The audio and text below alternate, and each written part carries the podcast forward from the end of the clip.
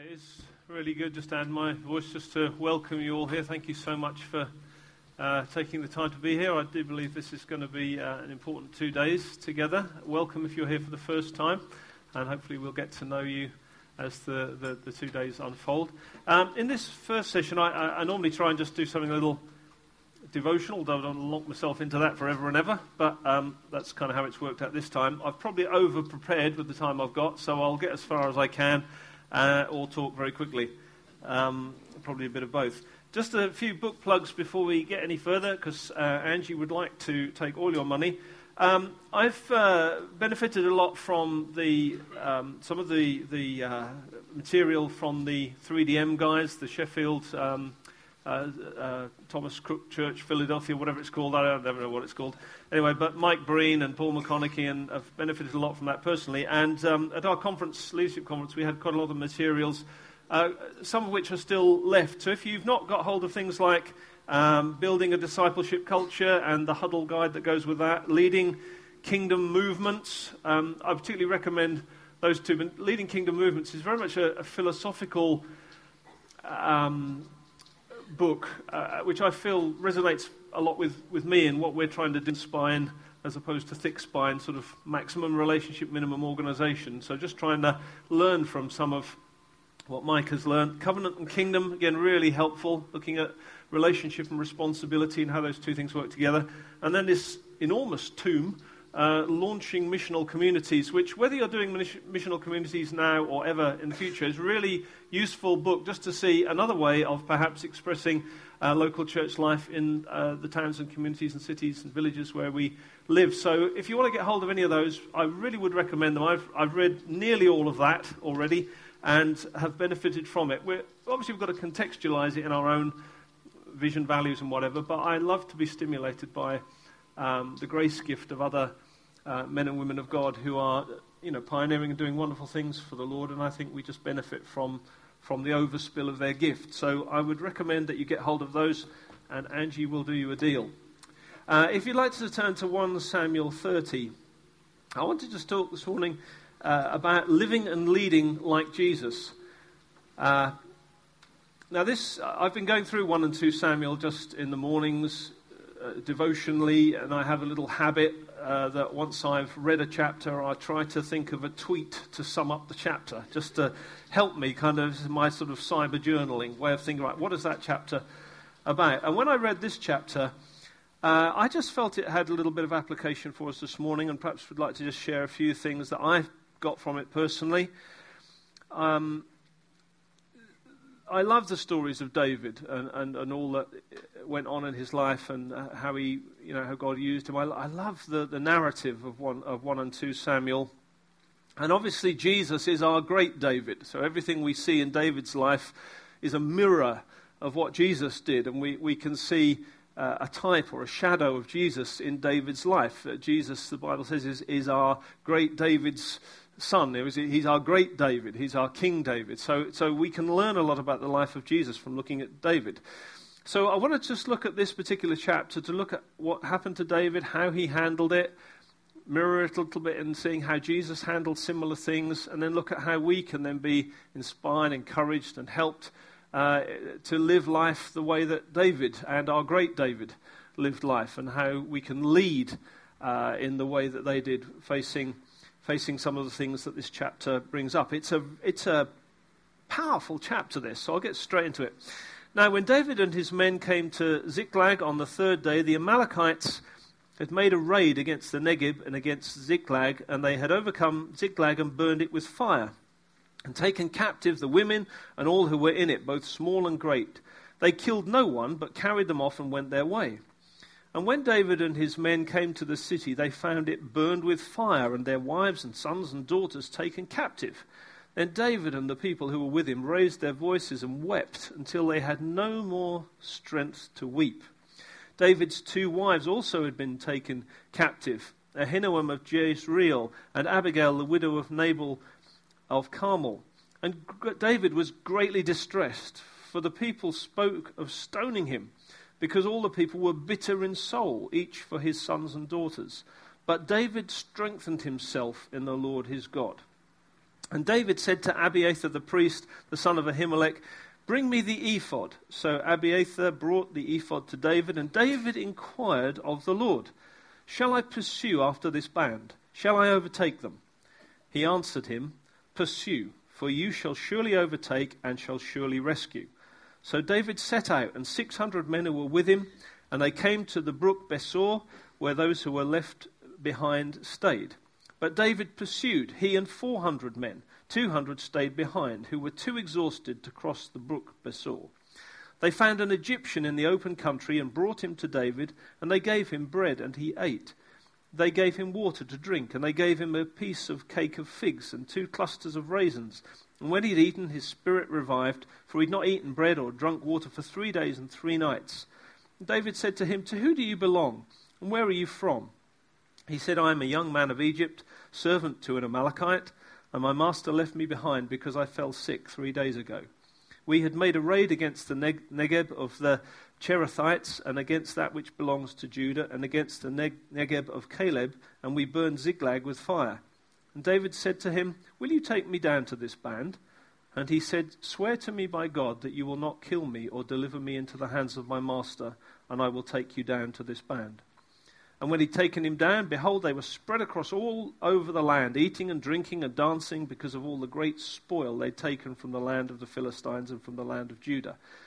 And David struck them down from twilight until the evening of the next day. And not a man of them escaped, except 400 young men who mounted camels and fled. It's always good to have a camel on standby in such a situation. Remember that. David recovered all that the Amalekites had taken and David rescued his two wives. Nothing was missing, whether small or great, sons or daughters, spoil or anything that had been taken. David brought back all. David also captured all the flocks and herds, and the people drove the livestock before him and said, This is David's spoil.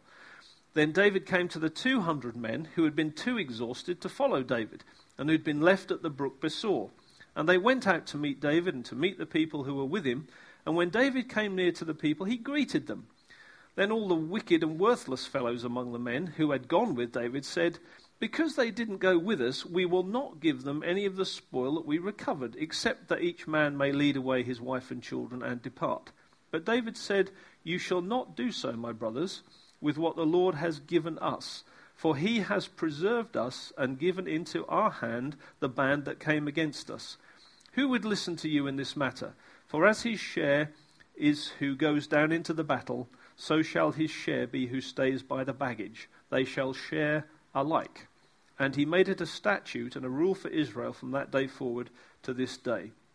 And when David came to Ziklag, he sent part of the spoil to his friends, the elders of Judah, saying, Here is a present for you from the spoil of the enemies of the Lord. Father, I pray that as we just look together at this, you will help us just to gain some helpful things to strengthen us in living and leading in the way that Jesus did and in the way we see David, his, his kind of forerunner, uh, ex- uh, showing us. We, we want to be men and women who, who learn how to lead well and how to live well. So I pray that you'd just help me just in these few moments together in Jesus' name. Amen. So I'm going to dive just straight into it, just pick some things out, some kind of some some things that I think leap out as obvious hallmarks. Well, the first hallmark of being able to live well and lead well, or live and lead like Jesus, is the ability to strengthen yourself in God. The ability to strengthen yourself in God. See, in the midst of the most fearsome trial, probably of David's life so far, the end of this first book, uh, this most fearsome trial, David dug deep into God. He learned how to handle personal pain and pressure without it completely derailing him. You'll notice that he wasn't looking for a cause and effect, uh, and it wasn't a cause and effect. He'd been obedient, he was anointed, he loved God, and, and suddenly this came upon him for no apparent reason. There wasn't a, he was a bit like Job, really, where uh, many people were looking for an answer why has this happened? David didn't even ask for the answer. He, he, he was more concerned with the solutions than he was with the reasons. And he was just caught with something that overtook him. And sometimes the why, the why questions in life, we just have to learn how to do with them what David did. That not everything that happens to us we will get uh, an answer to. There, there, are, there are why questions we had to, have to live with. Even Jesus died with a why on his lips. You know, why have you forsaken me? Uh, in Gethsemane, is, is there not another way? There, there were why questions that Jesus had to navigate in his relationship with the Father. There are why questions David had to navigate. Uh, he could have said, Lord, why, why has this happened? But you don't find that question being asked anywhere in the chapter. Now, you and I will always find that through our lives, at various times, why questions will jump at, up at us, and we need to know how to deal with them. And my encouragement to us is that we do what David and what Jesus did at that time. You strengthen yourself in God, and there's a way to do that. Now, the, the gravity of what he faced is, is huge. If we sometimes in life face personal grief, that's bad enough, like difficult family circumstances or health challenges or whatever's going on or financial or pressure. You know, every one of us face pressure personally at times in life. That's one thing. To then have pressure in your leadership role, in the ministry and the thing that God's called you to, to do, that's also very, very demanding. When the two come together and you've got ministry pressure and personal pressure all at the same time to catastrophic degree, that is not a good day. That's not a good day he's having here. There's, there's personal grief and leadership grief coming at him both at once without any reason. There doesn't seem to be a why that he knows. There's a great setback, a double whammy of pain that hits his life for mysterious reasons. And it says in verse 6 David was greatly distressed. If that's ever an understatement, I don't know what is. Greatly distressed, but he strengthened himself in the Lord. He strengthened himself in the Lord. It's at the end of that verse. David was greatly distressed, but David strengthened himself in the Lord his God. The bottom line is this of this point is that when there's nothing left that you can draw comfort from, or when all strength, encouragement has departed from anything external, there is always the internal uh, ability to find strength in God. That's the difference between being a saved person and not a saved person. We have a Saviour. We, we do have a Saviour. And He doesn't just save us from our sin, He saves us in life. He is a Saviour. He, he is always there no matter what we face. He, he is by nature one who rescues and redeems and restores, and he can't help himself. He, and he is on our side. And David knew that, even in his great distress. And perhaps more than any other time in his life, David had to really dig deep in God. And I would even go so far as to say that this verse 6 possibly was the pivotal point that laid the foundation for all David went on to do. Because if David had been greatly distressed and he'd have given up and walked away, then we wouldn't have had the whole thing that followed in terms of his extent, extending of, of, of, the kingdom that God wanted to give him. He had to prove God in a moment of absolute isolation and devastation. He had to prove God. This was his moment to really prove God more than at any other time. And I would probably go so far as to say all public success that anybody has begins in the private place of proving God everybody who has ever had any fruitfulness in their life, any historical figure, any figure in this room, anyone you know who's ever done anything for God that's lasted and stood and been fruitful and advanced the kingdom, somewhere, somewhere along the line, they will have had to pay the price of a private audience with God where they strengthened themselves with God when everything looked as if it collapsed. Everybody. There is no way through. Even Jesus in Gethsemane faced that moment. where everything had gone. His disciples fell asleep. Everyone had run away. He's on his knees. He's sweating great drops of blood. He is greatly distressed, like David. He's greatly distressed. He's saying, Why? Can this not be done another way? Nevertheless, I submit to your will. Surely there's a. He's wrestling. He's wrestling. Do I walk away? Do I go through? Jesus, the man, is wrestling. Do you know what that's like to wrestle with God? When the pain is so tough and you think, I don't know if I can do this. Anyone been there? Think, I, I just don't know if I can go on. I don't know if I can go on.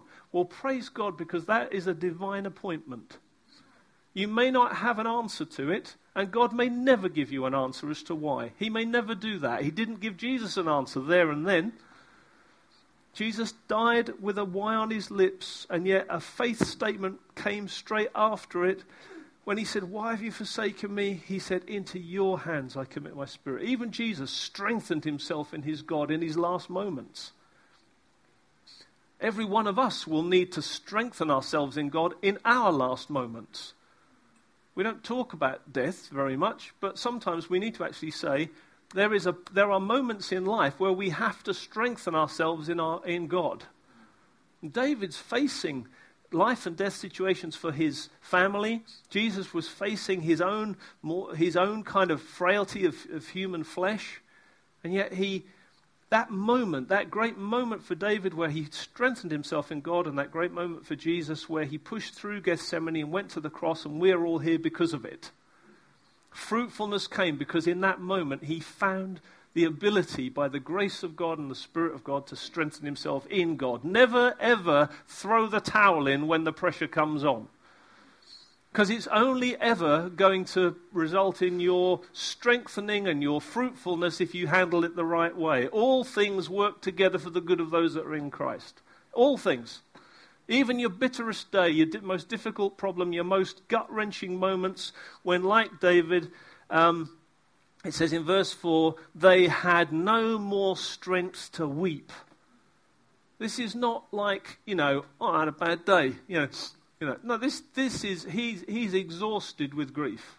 He's exhausted. He had no more strength to weep. Just to make an, a point here, tears are good. M- particularly men here, right? Tears are good. Tears are not weakness. David was not expressing weakness, he was expressing healthy emotion.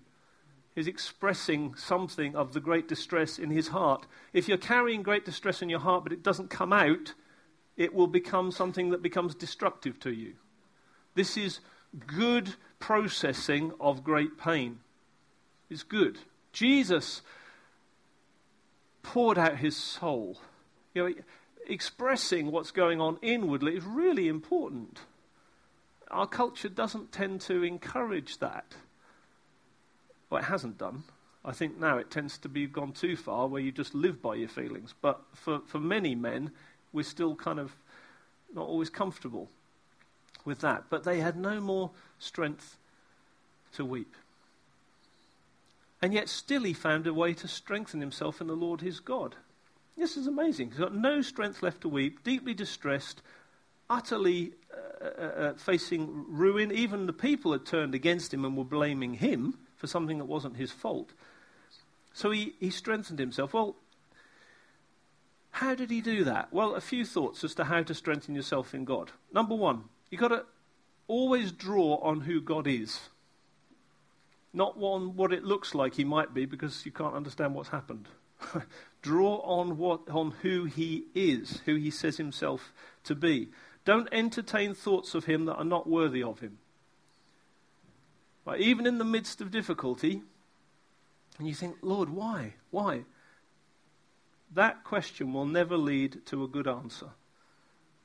It will never lead you anywhere exalting to Christ, exalting to the Lord. Rather, don't entertain thoughts of God that are not worthy of Him. If I may quote uh, Horatius Bonar, he says this Let us not misjudge God.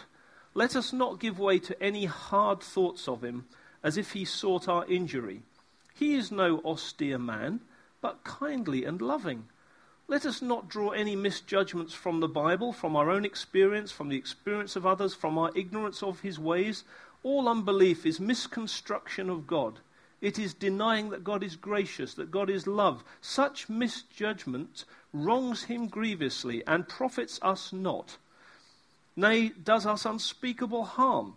It is sin. It's the worst of sin, the sin of blaspheming the true God or of worshipping a false God. It's a fearful thing to misapprehend or misjudge God. I, I think that's a good quote.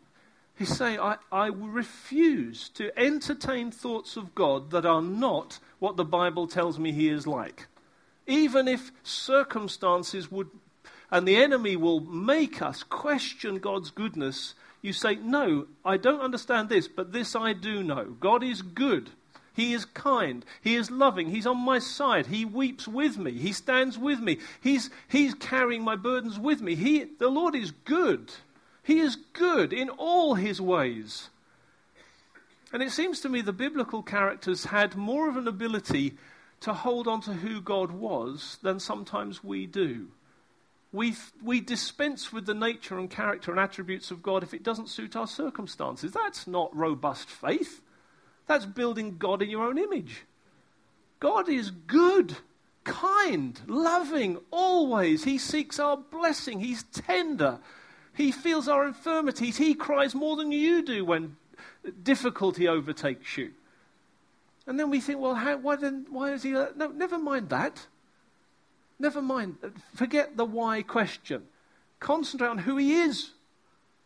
Unchangeable and wonderful in all his ways. The next thing to do to strengthen yourself is to plead, your, plead the promises to, to God and express your feelings. Tell him what he says. I, I have a, a bit of a, uh, a saying when it comes to biblical promises and, and even prophetic promises. If he didn't mean it, he wouldn't have said it. You can go to him with that. Say, Lord, you've said. You have said. You have a problem. Because my circumstances and your word do not match. You have the problem. God loves that. Because he wants people who will believe him whatever and refuse to settle for anything less than he's promised. Because it's God's honor that's at stake. If he doesn't mean it, he won't say it. And if he has said it, he has the problem. Some people think I'm being irreverent when I talk like that. I think God loves it because he wants people to say, Come on, come on, come on, after me. Come on, what's the matter with you? Get after me. Do you believe me or don't you? He's not soft. He can take it. He can take it when we argue our case with him. The, uh, the, the, importunate widow is an encouragement to knock on the door till we're irritating. That is what she was. She was irritating. And Jesus says, be irritating to the point of, of God doing something because you won't let go. Is that because God is mean? No, it's because God is trying to draw something out of us that should be in us. But it's often not in us deeply enough. We just give up. If we look at our circumstances when they're really grim and we think, oh, this is hopeless, God will just say, yeah, it is, isn't it? You know, we have to say, God, you, do something. Do something. I can't do anything. Tell him the problem. The next thing is what David actually did is he inquired of God. That's a beautiful thing. He inquired of God in verse 8 he copes with the pain, he embraces the pain, the difficulty, and then it says he, he didn't ask why, he said, What next? What do I do? It's much better to invest your time in asking what now than why. Because you'll never get an answer to why, but you will get, always get an answer to what next. Always. God loves it when we say, Tell me what to do. He loves that. So he waited on the Lord with patience, with trust, with dependency, vulnerability, and worked it through with process. So, the second thing uh, we learned from David is the ability to be relentlessly obedient. That's the second kind of heading, right? He's the ability to strengthen yourself in God. Secondly, the ability to be relentlessly obedient. Verse 8 David inquired of the Lord, Are you and I relentlessly obedient, whatever? Like a dog with a bone. You know, if you throw the bone, the dog goes with it. You know, it just won't let go. I mean, we must be like that about obedience. If God said to do something and He hasn't said to stop, you keep doing it. Whatever. You just don't, you, you're un, it's not negotiable to be disobedient. Just relentlessly obedient. So David inquired of the Lord. Why? Because he wanted to be obedient to what God told him to do in this situation. He said, Lord, tell me what to do. Do I pursue them? What do I do? David doesn't want answers, he wants solutions. It's different. His focus is, his focus is on that. His focus is on what God is going to do going forward rather than why things have happened. To be obedient as we move forward is a lifelong pursuit. If we, as a family of churches, please, please hear me when I say this. If, as a family of churches, we are going to inherit everything God's promised us, we won't do it without relentless obedience. We won't do it. It is the foundation to everything God will prophetically say to us. He's looking for a people that will just keep doing it. Even if it looks like, even if they've, I don't know, got all kinds of emotional challenges because of what's going on in just keep going. Even Jesus said, Yeah, I've come to do your will, O God. Not my will, but yours. There's a relentless obedience in Jesus' life. Jesus is often saying, Come, let's go up from here. You know, I've got to be about my Father's business. He's, he's constantly demonstrating being led by God rather than having a five year plan, even though he knew the, the kind of the ultimate destiny, he just was relentlessly obedient in the moment. I love the fact that, we, that, that I, I believe that we have a compass, but we don't have a map. Right? If you say, what's the strategy for relational mission? No idea. But do, we do have a compass. Right? This is our compass. We have the Word of God and the Word of God and the will of God. That's our compass. We don't have a map. We don't, we don't know what the next turn is. But I, I want to live like that. I want to live like that. I don't want to know what's going to happen in five years' time. I don't know that. God knows that. I don't know that. I'm just concentrating on trying to be as best as I can as a man, as a husband, as a father, as a, a, a, a Christian, as a member of society, as, a, as a, a servant of the Lord. I want to be relentlessly obedient. I'll leave Him to tell me what to do, and I'll just do it. That's, that's, that's, I'm too simple to do anything more than that. I mean, that's enough. That's difficult enough, isn't it? Relentless obedience? Dear Lord.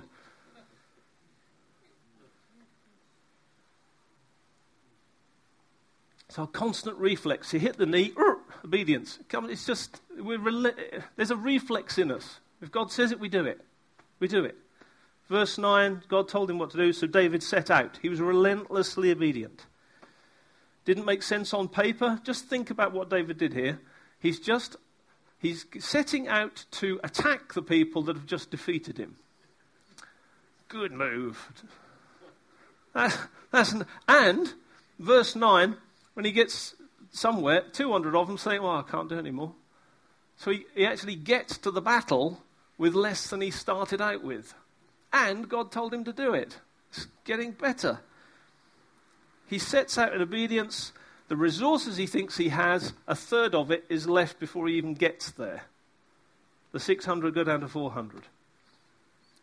Now, if anyone here is in church leadership or leadership in the marketplace of life, you, you know what it's like to set out on a project, church plant, church building, new community impact, whatever, so whatever you, you know, whatever new ministry you set out because God's told you, you know what you've got to start with, and suddenly a third of what you thought you had is no longer with you. Any church planters understand that? You know, you've got 10 people, you're down to six before your first meeting. You think, but I'm just doing what God told me. Yes, and He's doing what happened to David. He's showing you that the strength and the success isn't in what your resources are. Your strength and your success is in the fact that God's told you to do it. David could have turned up there with one camel and he'd have still won. Some of you feel you have got a church plant with one camel. the point is, you will still win through. Jesus, likewise, had less and less as he approached the cross with which to win the battle. So you get Jesus with the, the crowds are following him.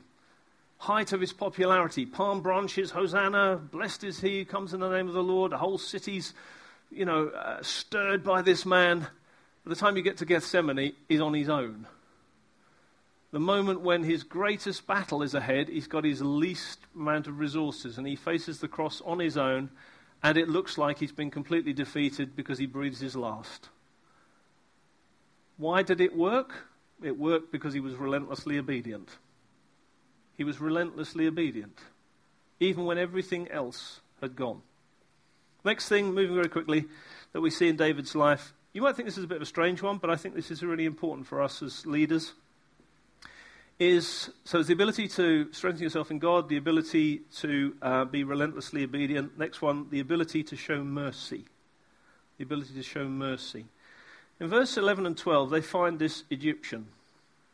Now, he is of no consequence to them whatsoever. But they feed him, they nourish him. Now, you could say, yeah, well, they're doing that just to get the information out of him. Okay. But once they'd done that, they did good to him. He's just an Egyptian. He's of no consequence. They didn't, they, they didn't kill him. They didn't, you know.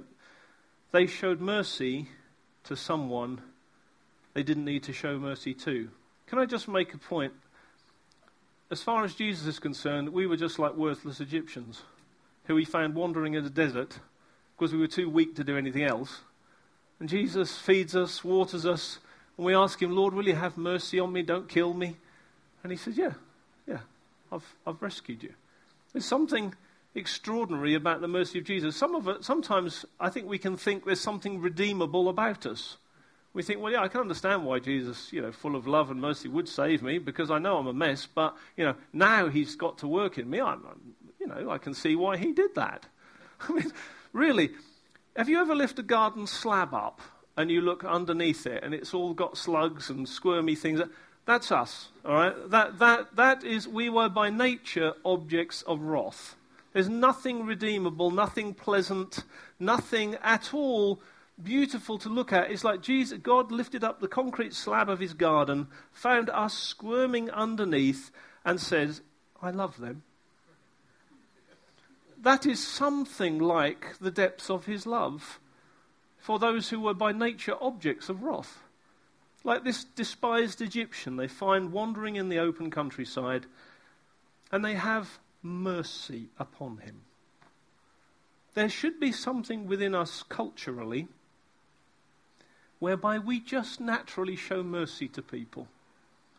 The undeserving. I was talking to Matt before we began just about, uh, I don't know, it's quite an interesting conversation we had about sometimes how, uh, particularly, uh, just numbers of people we'd heard who say have got neighbours' problems.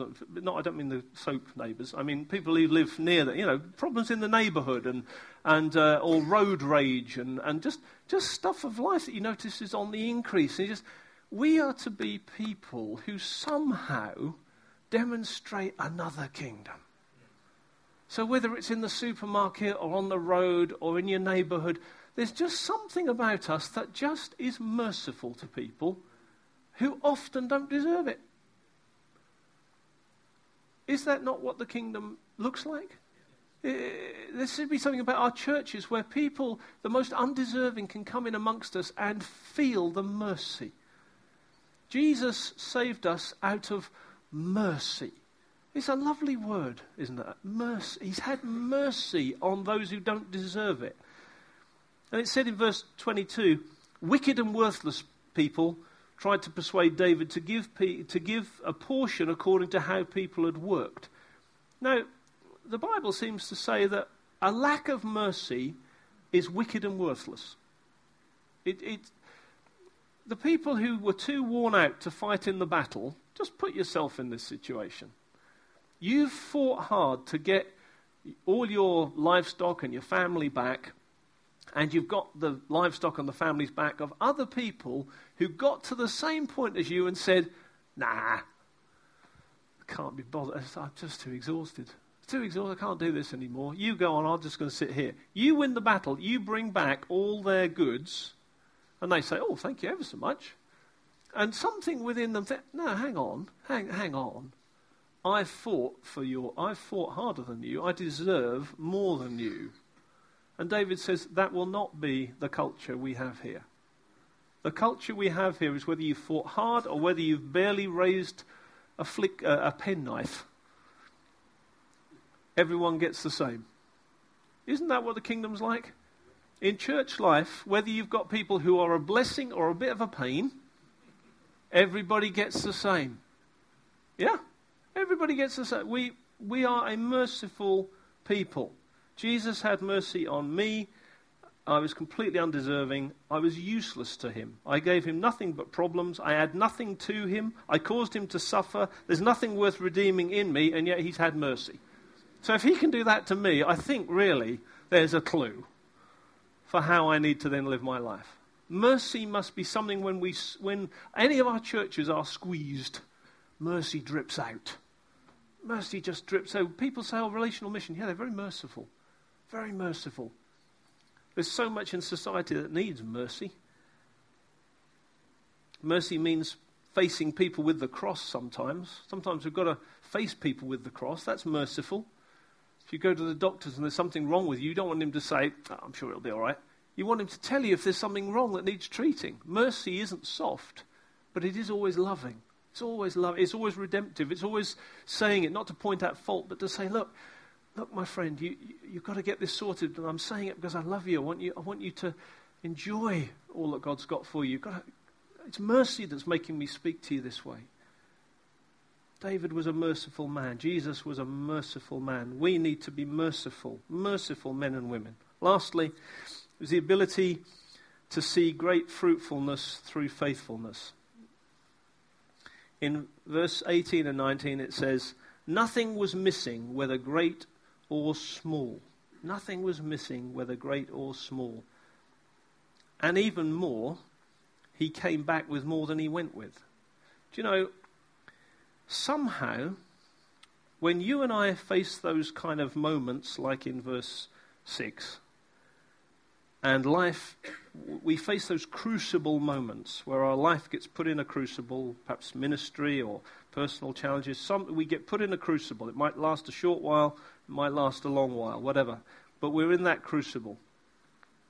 If we faithfully keep loving the Lord, trusting the Lord, serving the Lord, honoring the Lord, being merciful, serving Him, relentless obedience, if we keep doing that faithfully by His grace, we can't do it in human effort, but we say, God, keep me obedient, keep me loving you, help me, help me, give me the grace I need. If we keep doing that, if that's our daily prayer, Lord, please keep me so that I'm honoring you, I tell you, our lives will be full of fruitfulness. Uh, full of fruitfulness. Jesus said, It's to my Father's glory you bear much fruit if you abide in me. Well, abiding in Jesus isn't a warm, fuzzy feeling. Abiding in Jesus, well, it might be that, but it's not only that. Abiding in Jesus is saying, Jesus, keep me like you. Keep me living like you live. Keep me reacting the way you reacted. Keep me making the decisions the same way you did. Keep me relentlessly obedient. Keep me living and leading the way you did, Jesus. Because if I abide in you, if I make my life a mirror of how you lived, then I will bear much fruit. It's a promise. Is it simple? Yes. Is it easy? No. Jesus' life was not easy, but it was simple. And I believe God wants us to be men and women who live and lead like David, like Jesus, who model some of these values together. So let's just stand together. I'd just like to pray for us, and then we'll move on to the next thing we've got to do. We've got plenty of time during the day to, to apply things in, in, um, in kind of prayer together. Um, in actual fact, what I'm going to suggest is just to get us all moving a little bit vocal, because I know when we come together, it just takes a while to get warmed up. I just want to suggest just find uh, two or three people very quickly. You have to be quick because we want to, want to keep the, the, the agenda moving so we don't want to lose time. If you could just find one or two others, just pray for each other some of the things that we just looked at there. So, ready? Go. Just find, just move around. Try and find people you don't know if you can, and just just anything that struck you from the passage, just share it, pray for each other, then we'll move on.